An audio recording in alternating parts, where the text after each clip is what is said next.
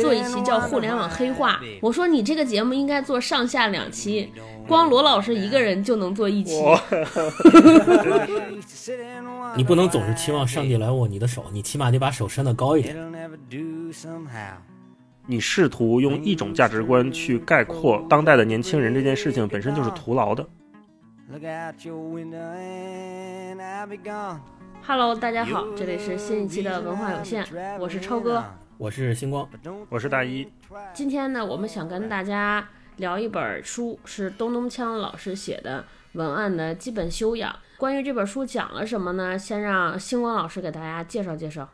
这本书的作者是东东锵老师，我先介绍一下作者吧。之前是在这个广告公司工作。然后，二零零四年的时候，他的那个开始在网络上写他的博客，呃，博客就叫“枪东东枪”的“枪”。二零零五年的时候，他就开始在媒体做专栏作者。然后，二零零六年的时候，特别特别早，他就已经开始了自己的网络音频节目，叫六里庄人民广播电台。所以，他应该属于播客界的元老人物，元老对元老人物之一。然后，二零零七年的时候，那个时候在微博出现之前，二零零七年有一个类似微博的呃产品叫。饭否啊，然后他那个时候也是第一批入驻饭否的作者之一。到二零零八年又做过剧本，也出又也写过书。最近的一本大家比较熟悉的书，也是其实我们在节目中有聊过的，就是《六里庄仪式》那本书，也是我的去年年度 Top One。对对对，这本书也是我们今天要聊的这个文案的基本修养，也是董永强老师的书。他在这本书里其实主要讲的就是怎么样从一个，因为他以前是做广告的嘛，算是广告业的资深从业者，在这方面有非常丰富的经验体悟，所以他就把他在广告业的这这些年的经验，其实总结成了一本书。在这个书里面，他介绍了很多概念，然后很多技巧。也解释了很多呃文案啊，还有包括广告啊，还有包括怎么样去传播品牌啊等等的，跟这个一系列有关的经验。咱们先给大家普及普及，因为估计这个听我们节目的人好多可能都觉得文案这个词是个陌生的概念。我画了下划线，我贴好了，这写的说文案，一是指广告传播中的文字内容，用英文说叫 copy，对吧？就是一个拷贝。二是指负责撰写这些文字内容的人，嗯，所以呢，其实我就是我们大家看到的所有这个出街的这些物料里边，跟文字相关的，或者是比如说大家看到这个，比如说视频也好啊，一个一首歌也好，里边跟画、跟文字相关的都可以叫文案，然后写这些东西的人也叫文案啊。嗯，就先给大家说一个概念，因为。我那两天看咱们这个节目底下这个评论，有些人就说：“哎呀，你们说这个过程中好多都是这个专业的概念和名词，都是互联网人说的词儿，是不是？” 对，对，看完这本书之后，让我明白了一个道理，就是首先就不要拽大词儿，做一个文案的基本修养之一，就是要尽量用通俗的话。对，然后让每个人都能懂你说什么。对，是的。你说这个，我就想他之前在书里面说那个，你想象你写作的对象是谁，就是你写给谁的，你就想象给你妻子写的东西。啊，如果是你妻子，她看不懂，或者是她看着费劲，那就说明你这东西写的有问题。我觉得还挺重要的。嗯，就是我们平时哦，平时写好多东西，就自己会觉得啊，我这个写的好牛逼啊，好深奥啊，好尖刻呀，就是这种东西。但实际上，你把这东西扔出来之后，可能一百个人里面有一个能看完的就不错。简介这本书的过程中，我在想到底是什么人适合看《文案的基本修养》这本书。我在微博上还是什么豆瓣上看，很多人说是他可能是个小领导，他就会建议自己的属下从事文案工作的都要买这个书看。如果一个正常的非广告行业的从业者，我就想，那他为什么要看这个书呢？有一个角度可以分享，就是你看完这本书之后，能更明白。我们看到那么多好的广告，或者是特别烦人的广告，它背后的逻辑是什么？他们那些广告是怎么生产出来的？然后他们的人为什么会这么想？比如有的时候我们看到电梯里的很多广告，觉得哇，这广告太烦人了，这人神经病吧？就天天弄这个嘛。但实际上你看完这个书，比如说什么以前的杨洋洋、恒源祥、杨洋洋，对，还有什么老白金这种广告，拼多多、拼多多，对对，你就。如果不看这个书，可能就就单纯烦一下。可是看了之后，你能明白说，哦，他们背后是有这么一逻辑。包括他后边举那个吐痰的那个例子，简单讲嘛，就是他说给客户介绍创意，有一个人说，那我怎么能让客户一下就记住我？我进屋就在桌子上吐口痰。所有人都觉得这事儿恶心，但是所有人也都能记住你。这种广告就变成了我们现在看的很多特别烦人的电梯广告啊，或者特别洗脑、无脑的那种广告的雏形的思路根儿在这儿呢。可是他后面就又反思了，我觉得这才是他的价值所在。他又反思了，说如果所有人接下来都这么做广告的话，那咱就只能比谁更恶心了。就是你，你可能吐痰这个事儿也已经刺激不了别人了。对，你就最后你可能只能在屋里拉屎了，就是所有人都在这屋里，就变成了这么一个非常恶心的事情。你作为从业者的尊严和你的这些骄傲都不谈，就光这个恶心这件事儿，如果谁都能通过这个思路去赚取眼球的话，那我为什么还要选取你来做我的广告代理呢？接着大一这个说，我是觉得说，其实很多人觉得说我也不搞文字创作。就是唯一可能需要写字的时候，就是写写汇报啊，写写邮件，可能用不到这么高深的东西。就是我看完这个书之后，我最大的感受是说，我愿意把它推荐给每一个需要从事沟通或者需要和人进行交流的，基本就是每一个人，无论他是用写字。对对对对，就除非你是一个码农，可能每天就对着电脑打字儿啊，可能不太需要。我觉得其他这个书，这本书对这些所有有沟通还有交流这个需求或者做这种活动的人，我都非常建议他看一看。而且我觉得，就看这本书更加印证了我很早之前的一个判断，就是说，当你想把一个事情做得很出色的时候，你必须要进行特别系统的、深入的思考。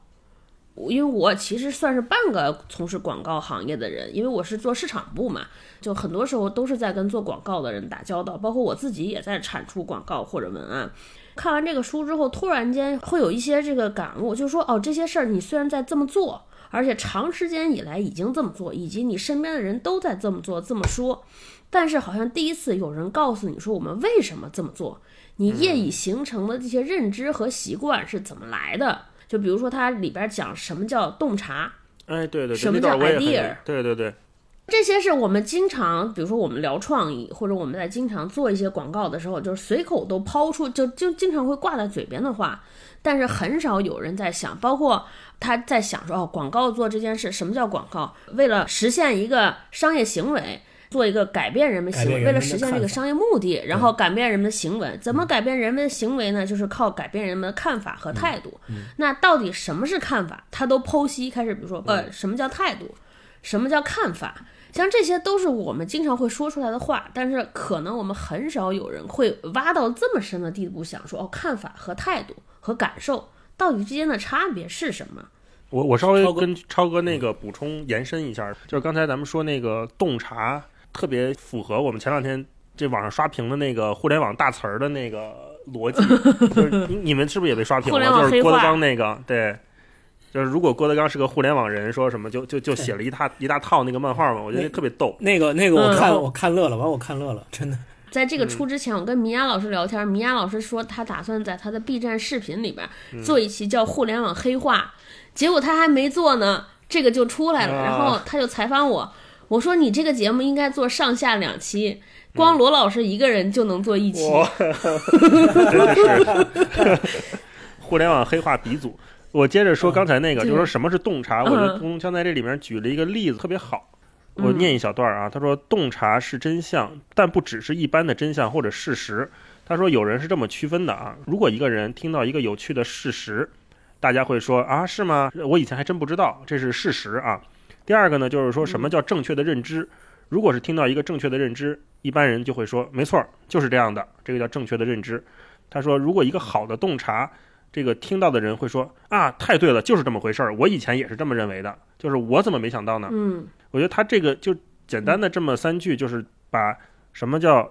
有趣的事实和正确的认知。还有好的洞察就给我们区分开了。有的时候你这个东西可能自己分辨不出来，我这个到底是不是个洞察的时候，可以拿这个去试试。就比如说跟你身边的朋友去聊，他会不会认为说，哎，哎是啊，好像是这样，哎，我怎么没想到呢？这个就是一个好的评判标准，就特别管用。嗯，星光呢？你看这个书最大的感受是什么？我最大的感受有几个吧。第一个，因为我平时那个也给大家在这儿插一句题外话，特别推荐那个。关注东东强老师的微博，就是他的微博哦。给你的感觉也是微博里的一股清流。这么说就是好多人说他是段子手，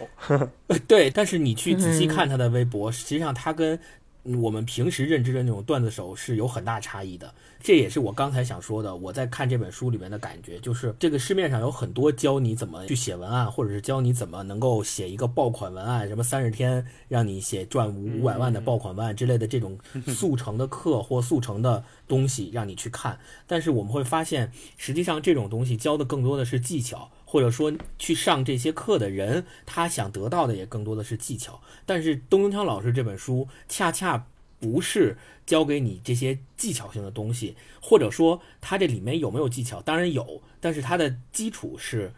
他对广告文案这些创意这些事儿上的每一个概念，他是从每一个概念起去对这个概念进行一个非常透彻、非常明确的分析。在这个基础之上，他建构起了一整套的理论，然后这个理论里边自然而然的有他的实践、有他的例子、有他的技巧，就会给你一个非常丰富，并且呃，我自己看的感觉是特别科学，因为我很有听其他很多看其他的那个说教你一些什么技巧啊这些东西，我看的时候，他就会直接告诉你一个说，我告诉你这个怎么写，就这么写，一定好。然后你自己拿他这个东西去试的时候，哎，可能有那么一两次，确实你觉得比你之前写的好，但是为什么好？好在哪儿？你完全不清楚。但是东枪老师告诉你的就是，我先要告诉你这件事儿会对你的受众产生什么样的影响，然后你从这个影响入手去怎么样去改变，然后最终告诉你一个说，如果你还是不会写，那好，我告诉你一个比较通用的技巧。是这么写，你就可以还写的还不错，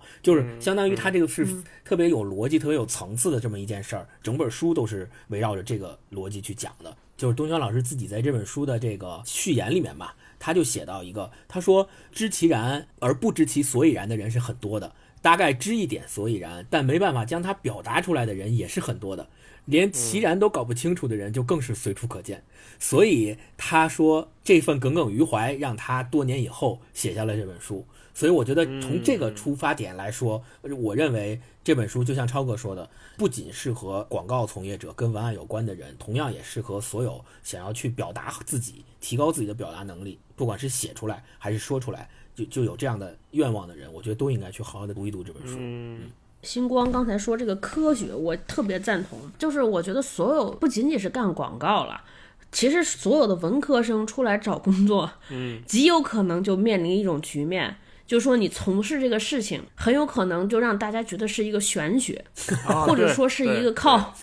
对靠拼偶然性和碰运气，靠才或者叫对对对，就是让你的工作经常会变成这样。对，这不仅是文科生，你比如说从事艺术，然后甚至就是写作，包括电影，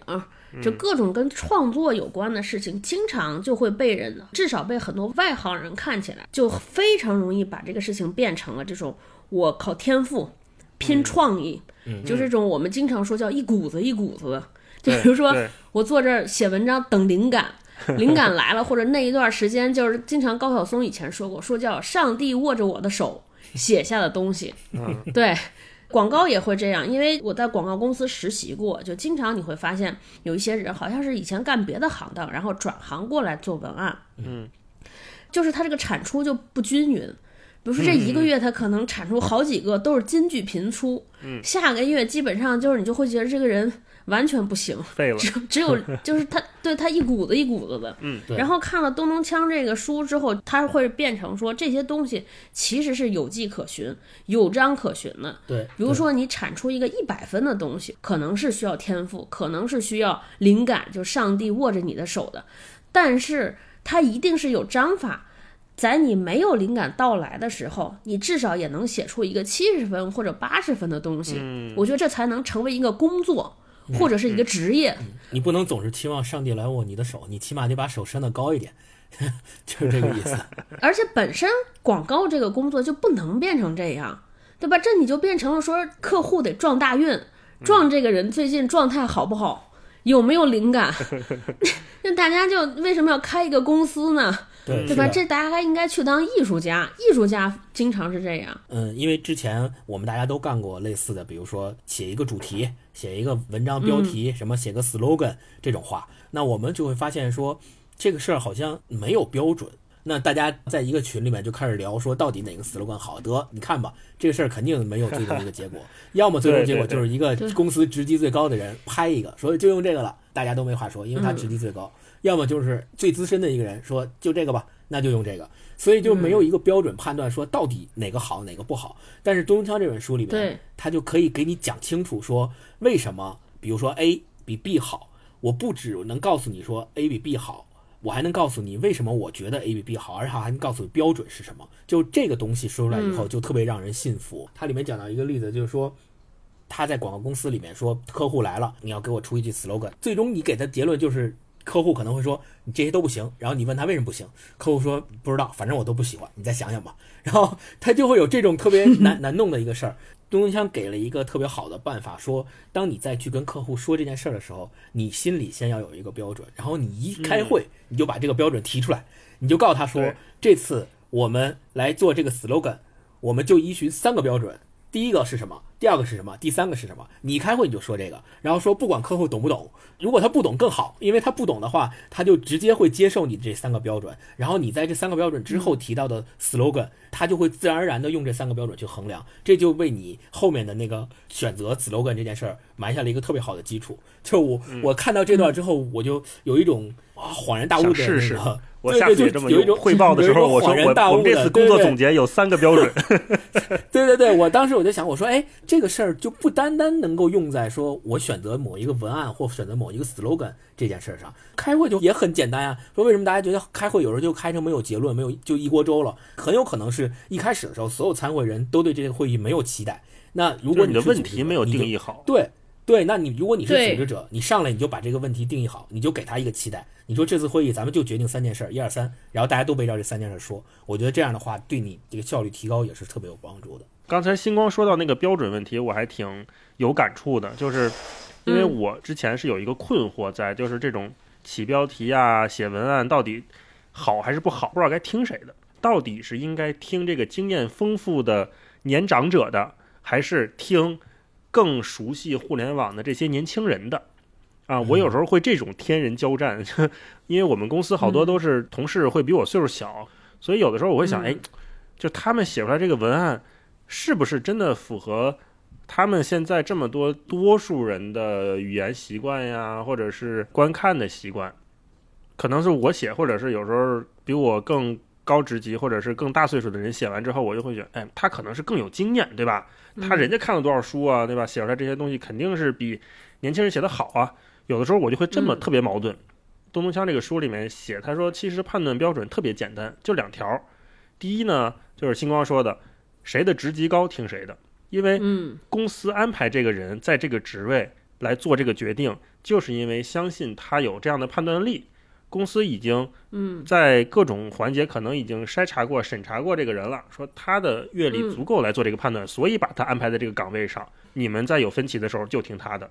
第二个判断标准，他是从广告公司的这种服务的角度来讲，就是谁给钱听谁的。提出了好几个创意文案，那客户觉得哪个好，那就是听他的，这个没什么可争的，就是这样。我看完他的这两个标准之后，我自己心里就释然了一些。我其实很早就释然了这个事情了。我们为什么做一个广告或者做一个传播？它其实是服从商业目的的。嗯，我觉得只要是我现在经常做的方法呢，就是说我们从上往下捋，大家只要在流程当中对这个大的规则和标准之前先说好，然后剩下这些，我比如说一个文章标题起的好坏，甚至是说一个东西的 slogan 写的好坏。都不是决定大局的事儿，不是决定大局的问题上面，我往往都觉得说，因为这东西决定不了生死，这个我认为确实是有主观的。比如说 slogan 这些事情，比如说你用这个词儿还是用那个词儿。这本书我还有一个挺深的体会，我不知道你们有没有啊？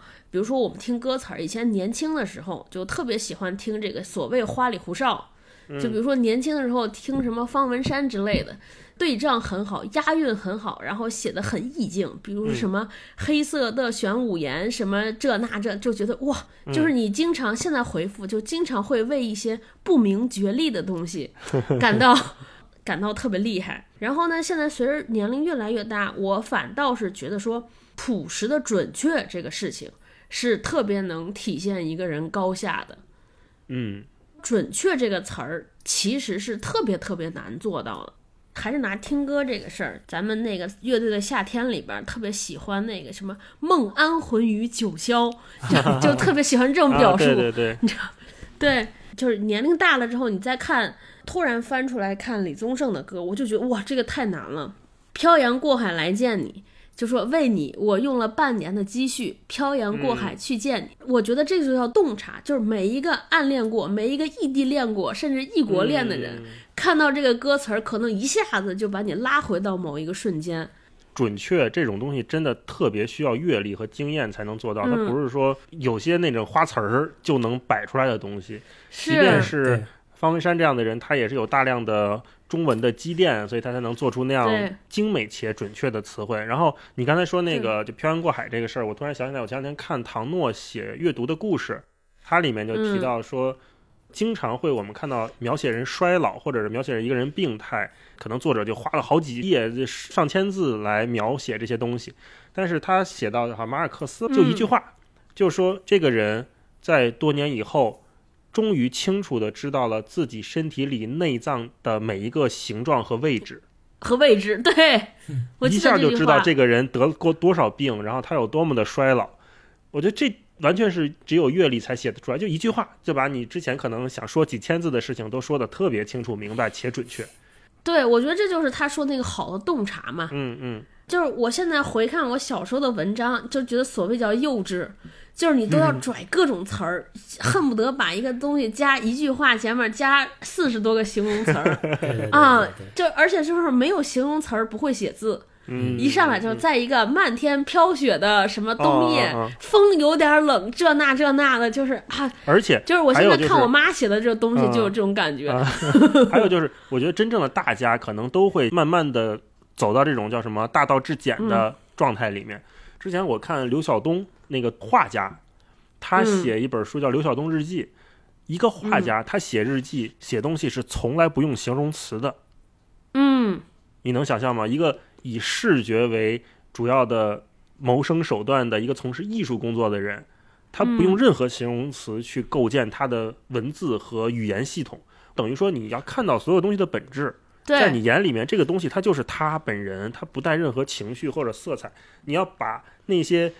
华丽的东西都剥掉之后，你才能够真正的去认识它，去理解它，甚至再去描述它的时候，你可能跟一般人描述出来的感觉都不一样。嗯，是，就我们评判的标准都是好与不好，我觉得这个太难了。但如果我们都在评判说写的准与不准，我觉得这个东西大家应该就是高下立见的。当大家说谁写的美，对吧？谁写的更燃，我觉得这种东西就是完全评判不了的。你说燃与不燃这个事情，每个人的对象每个人的燃点不一样，是吧？燃点也不一样，你说这怎么评价呢？对不对？嗯，说到这个事儿，我就想起了前两天，哎呀，就是又是被朋友圈气死的那个后浪的那个视频。啊，我觉得后浪这个事情就是完全是这样一个例子。你觉得它是个好广告吗？好多人的评价，我都想说，大家我就特别想跟大家说，求求了各位，咱们就拉回到一个它是不是一个好广告这个标准，我们来聊这个事儿了。对，这个视频在 B 站上首发嘛，然后请的是嗯我国著名表演艺术家何冰老师，何冰老师对、嗯来做的演绎，然后写了一段文案，就是然后 对，然后我我能感觉到他想去燃某些人的那个，对他想去点燃某些人心里的某些想法和看法，然后表达出一些调性上的东西来。我们就从调性这个角度来说，比如东东锵他是怎么评价调性的呢？因为现在很多人都在谈调性，说哎，我们这个品牌要打造一个什么调性，我们就要这个调性，然后经常说这个词，就好像调性这个词是一个你想怎么塑造就怎么塑造的这么一件事儿。然后东东锵说，其实不是，调性这个词儿实际上是你的受众看到了你的表达之后，在他们心里所反馈出来的东西，他们心里所反馈出来这个调性，跟你所表达出来的这个方法和你所表达的方式不一定是一一对应的。那我们来看后浪这个视频，我自己的感觉就是，他非常想让他的受众感觉到，在他们眼里的年轻一代是非常自由、非常开放、非常有选择的所谓选择的权利的。但是他用的那种表达的方法，我觉得从这个层面上讲，本身这个事儿就是拧着的。什么后浪，你根本不是在夸赞我们，你是想要恭维我们，或者你是想要这个迷惑我们，拉拢我们。就对，就是正是因为有这样的宣传方式和表达手段上的差别，导致了最终这个结论的出现。我看这个片子的时候，我第一次我没看下去，我就一看那个就觉得，呃，用我们同事的话说，就是爹味儿太重。嗯，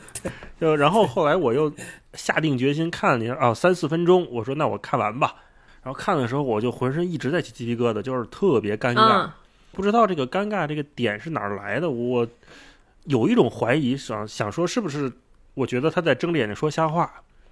就 是就是因为你说的那些事儿，它确实是事实，但是你犯不上这么大张旗鼓的为此骄傲。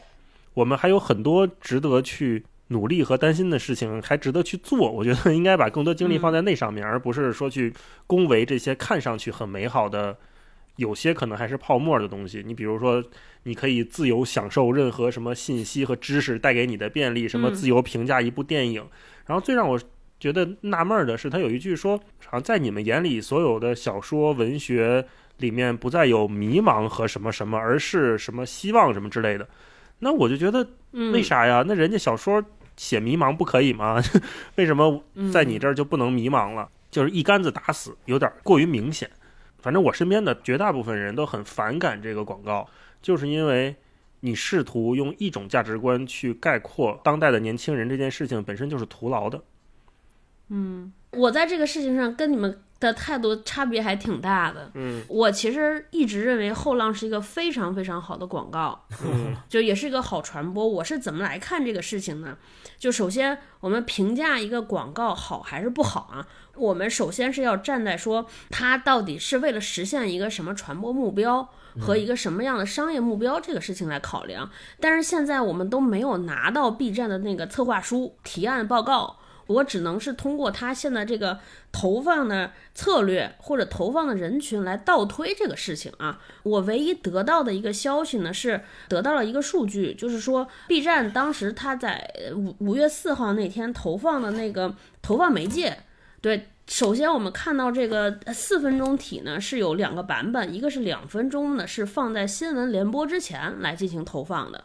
这是它的主要投放阵地。然后其次，这四分钟呢是在朋友圈投放的，而且它投放的对象是我们所谓市场人叫通投。这给大家说两个背景啊，就是朋友圈广告呢，其实是它可以做精准化投放，就是你打开那个界面，你可以找到你任何想投的这个人群的标签儿。比如说，它可以进行精准的投放。比如说，我投放一个几线城市、几岁、什么样的人，他买过什么东西，他有什么呃特征、爱好，这些都可以投放。同时呢，还有一种更精准的，就是我们所谓叫投放数据包。就比如说，我是一个书店的老板，我就是想给这些买过我书的人发一个广告，通知我新上了什么书，那我就可以把所有来过我书店的人的手机号直接就是形成一个数据包去后台投放。B 站那个所谓叫通投呢，就基本上它没有打什么标签，它只有两个标签，一个呢是城市，是一二线城市，还有一个是投放了二十岁到四十五岁人群，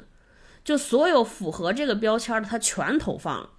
我认为它投放的这个目标肯定不是投给它的用户看的。首先啊，因为它的用户如果投给它的用户看，四十五岁肯定很老了嘛。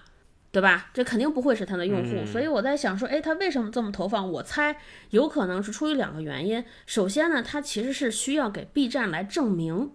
，B 站在所有人的认知里边，它是一个小众的、宅的、二次元的、亚文化的。那我认为，首先 B 站做这次投放要做的第一件事情，就是所谓叫出圈且走向主流，就他要帮 B 站的用户走上主流。对吧？为什么会有四十五岁的人呢？这些四十五岁的人，我自己分析，很有可能就是这些 B 站很多用户的父母的年龄。对对对，他其实是要给我的 B 站的用户和我的 UP 主来证明，不能让大家认为上 B 站是一种堕落。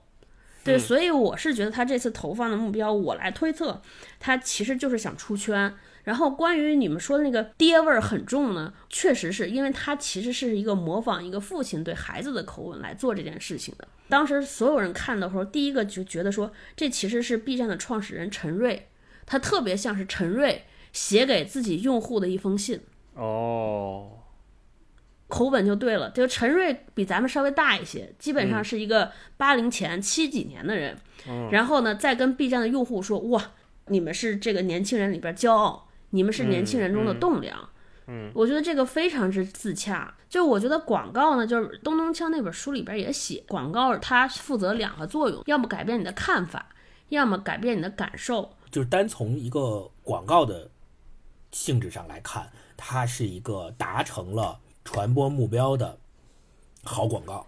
然后我觉得我跟大一老师之所以觉得这个广告可能后面有很多的争议，包括我们两个也提出了对这个广告具体内容的一些不认同或者什么，我觉得这个可能更延展的，就本身这个广告而言，它可能是我们两个人的认知和它这个广告里面的一些说法认知上是有冲突的，但并不代表说这个广告本身对它它它做的不好。对对，就是它你说作为一个广告来讲，我的奋斗它做得好是不是一本好书？它是一本好书，但是他是希特勒，对吧？不对，影响，它就是那一本个价值畅销书观你不。认同，对，对嗯嗯，所以这就是就是又回到了那个咱们上一次聊二零二零年的那个事情，就是大老师说过的一句话，就觉得现在的好多的这个我们讨论也好，或者是说大家的争论也好，其实大家是没有站在一个同一的标准或者维度上进行探讨。咱们说回来这本书，我觉得这也是东东锵特别有价值的地方。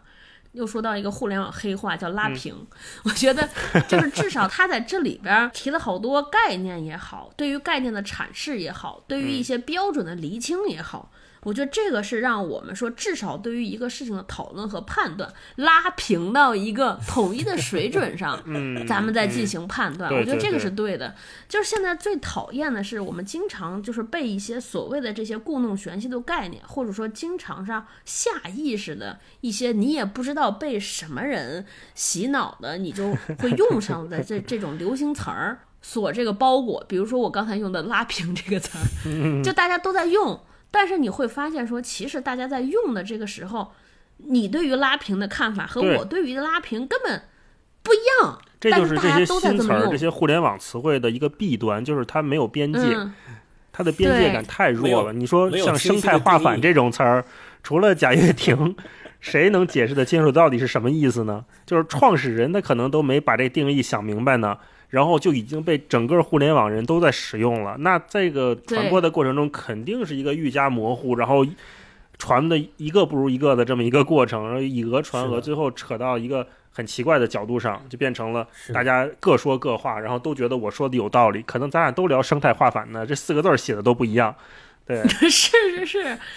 所以就是在那个《东东锵》这本书里边，给我的感觉是特别科学、特别理性的，在给你一点一点的去剖析这些事情。嗯但是我觉得他在这本书里边有一个特别有意思的地方，就是你读起来不会枯燥，就是因为有些时候可能你读那种特别科学、特别逻辑性强的东西，你会觉得特别枯燥，然后很多概念给你一点一点剖析去讲，你可能尤其是好多外国人写的东西。对，但是我反而我反而会觉得东东锵这本书写的就是特别深入浅出，而且特别有意思。他经常会举一些实实在在的例子，比如说咱们在公司里面做了一个什么活动，然后领导就会要求说你要把你自己做这个活动的海报也好，还是这个活动链接也好，转发到你的朋友圈，然后让你的同事和亲朋好友去转。东东锵就在这里面说了，他自己参与的那些项目和作品，他自己都不爱转发，他自己就特别想看看说。我不把它抛到我亲朋好友面前的时候，我能不能靠我的创意和文案的这个，让我的亲朋好友自发的去转，然后最终再传播到我面前来，这样才是一个好的传播，而不是说我逼着你去转。然后他在这里面特别直言不讳的指出说，所有需要呼吁亲朋好友来帮忙转发的所谓社会化传播，都不如不做，杯水车薪还不够丢人的呢。对，真的是 所以我就得，所以我觉得让我想到了一些公司啊，有多少公司？你不是前两天上热搜说要求公司的员工转发一个什么东西没转，然后就开除？哇，嗯，太狠了，太狠了。对，哎，刚才星光说起案例，我还想问一个问题，就是整个你们看下来，你们觉得就特别印象深刻的这个广告案例都有哪些？我记得有一个案例，就是甲壳虫汽车是吧？在那个镜子前面，然后那个照出自己的形象，然后写了一句英文的广告词，然后要把那句英文的广告词翻译成中文，然后就找了好多中文的翻译，都没有都不能够得其精髓。然后后来嗯东江说：“说我绞尽脑汁，终于想到了一个 我自己觉得可以过关的一个词，我自己觉得哎写的写的好，我终于想出来了。然后拿给资深的我的文案，比我资深的文案去看，然后他看完之后皱了皱眉头，说还是觉得不够好。”然后说你给我一点时间，然后 给他一点时间之后，他自己那个资深的广告又又写了一个，然后写完之后再给拿给东江看，就是东江都惊了，就是觉得说嗯，这个简直是太棒了。对，大一可以对，那个说一下那个具体的那个当时那个文案的英文是 “Meet your alter ego”，直译的话就是另在的自我，另一个自我知己，这种至交啊什么的这种意思。所以对，嗯，那个东东锵说，他当时想的这种思路都是什么恰逢知己呀、巧逢知己呀，然后再文艺一点的，可能就是原来你也在这里呀什么的这种 啊，就是会这么翻译。然后他这个老师，呃，金光提这段我印象也特别深刻。然后他老师就说，看了一会儿说，哎，那我们用“何妨自恋”这四个字怎么样？哇！当时我看的时候觉得，哇，还可以这样，就觉得好厉害呀！就是思维不在一个维度上，那开了另一扇门是那种感觉。对，嗯嗯嗯嗯，然后像刚才说印象深刻的，我印象特别深刻的是东东锵他后往后说了，说就怎么做创意这件事情，我觉得他嗯还是讲到了一个人的眼界和他成长的关系。我觉得这个也嗯是这本书它有价值的点之一。它不光是讲从业者的事情，它就是说广告呢不是马拉松啊。如果有一天你觉得你的工作做得特别费力、特别辛苦的时候，你需要反思一下自己，是不是你跑到那个马拉松的队伍里了？他为什么这么说呢？也是因为他之前有一个他很喜欢的日本广告，那个日本广告我后来也看了一下，挺有意思的，就讲。我们都说嘛，人生是一场马拉松，就是那种话外音啊，嗯就然后呢，拍镜头就是在日本街头准备跑马拉松了，然后所有人在那个起跑线上等着发令枪发，然后发令枪啪一发，嗯所有人说哦往往前跑，对，这广告我也跑着跑着跑着跑着，男主角就意识到说，谁说人生是一场马拉松？说我要跑别的路，然后啪一拐就拐到自己的另外一条小路上去了。然后随着他的这个带动呢，这个马拉松队伍里面的人，大家都四散的就开始跑开了。然后你就看到有些人就穿着那个跑步的衣服，就跑到婚礼现场直接结婚去了；有些人穿着这个跑步的服装，直接跑跑跑跑到哪儿去一个悬崖上去跳水去了，就都跑开了。然后最后这个镜头又跟回到这个男主角的身上，然后他回头一跟镜头说了一句：“谁说人生是一场马拉松？”啊、对他就讲这个广告，他说他特别喜欢，觉得这就是打破了我们常规的认知啊。然后为什么说需要不停的反思，就是是不是跑到马拉松的队伍里的时候，就他也在提出来说，你像做这种创意工作，做你所热爱的这些工作，你不能把它变成一个长期的拉锯战，你得嗯有自己的生活，得有自己的爱好。然后也说，就陆游不是说嘛，功夫在诗外嘛。就他提出的这个点，我就非常买账，因为像我们平时做内容、做创意啊，或者是什么这些东西，你很难说我今天是一个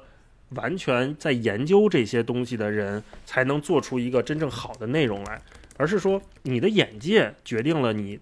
能做出内容的品质和层级。然后他这个书里面也有一段说到一个印度导演吧，就是说人家问你说为什么嗯我找你导演一个广告片这么贵？然后那个印度导演说，你找我导演的这个几十秒的广告片里面包含了我看过的每一本书，喝过的每一杯咖啡，欣赏过的每一个风景，谈过的每一场恋爱，叭叭叭叭叭，这些加在一起，那能不贵吗？嗯，对，是，所以你买的是人家的他的这一套的对人生经验，我觉得很适合我们当代人去使用或者去参考。嗯。嗯嗯嗯嗯嗯，我觉得东东锵老师应该也非常认同，就是我们最终出产出来的，不管文案也好，slogan 也好，还是我们的创意也好，实际上它都是人生经验的厚积薄发的这么一个过程的结果。对对，他说：“我个人认为，二十几岁的年轻人晚上及周末假期都应该用来谈恋爱、看话剧、听演唱会、喝酒、交朋友、四处闲逛，至少也要读书、看电影，去钻研自己的爱好。”所以我觉得这个话我也是非常赞同的，就是你如果不把自己过成有趣的人，不把自己过成丰富的人，你怎么能够生产出丰富而有趣的文案和创意呢？那不可能。对对对，真的是。对，好呗。好，那这期我们就聊到这儿。好，我推荐大家，希望大家推荐大家去看看杜永强老师的这本书。嗯，行，那就这样，下期节目见，拜拜，拜拜，拜拜。So high.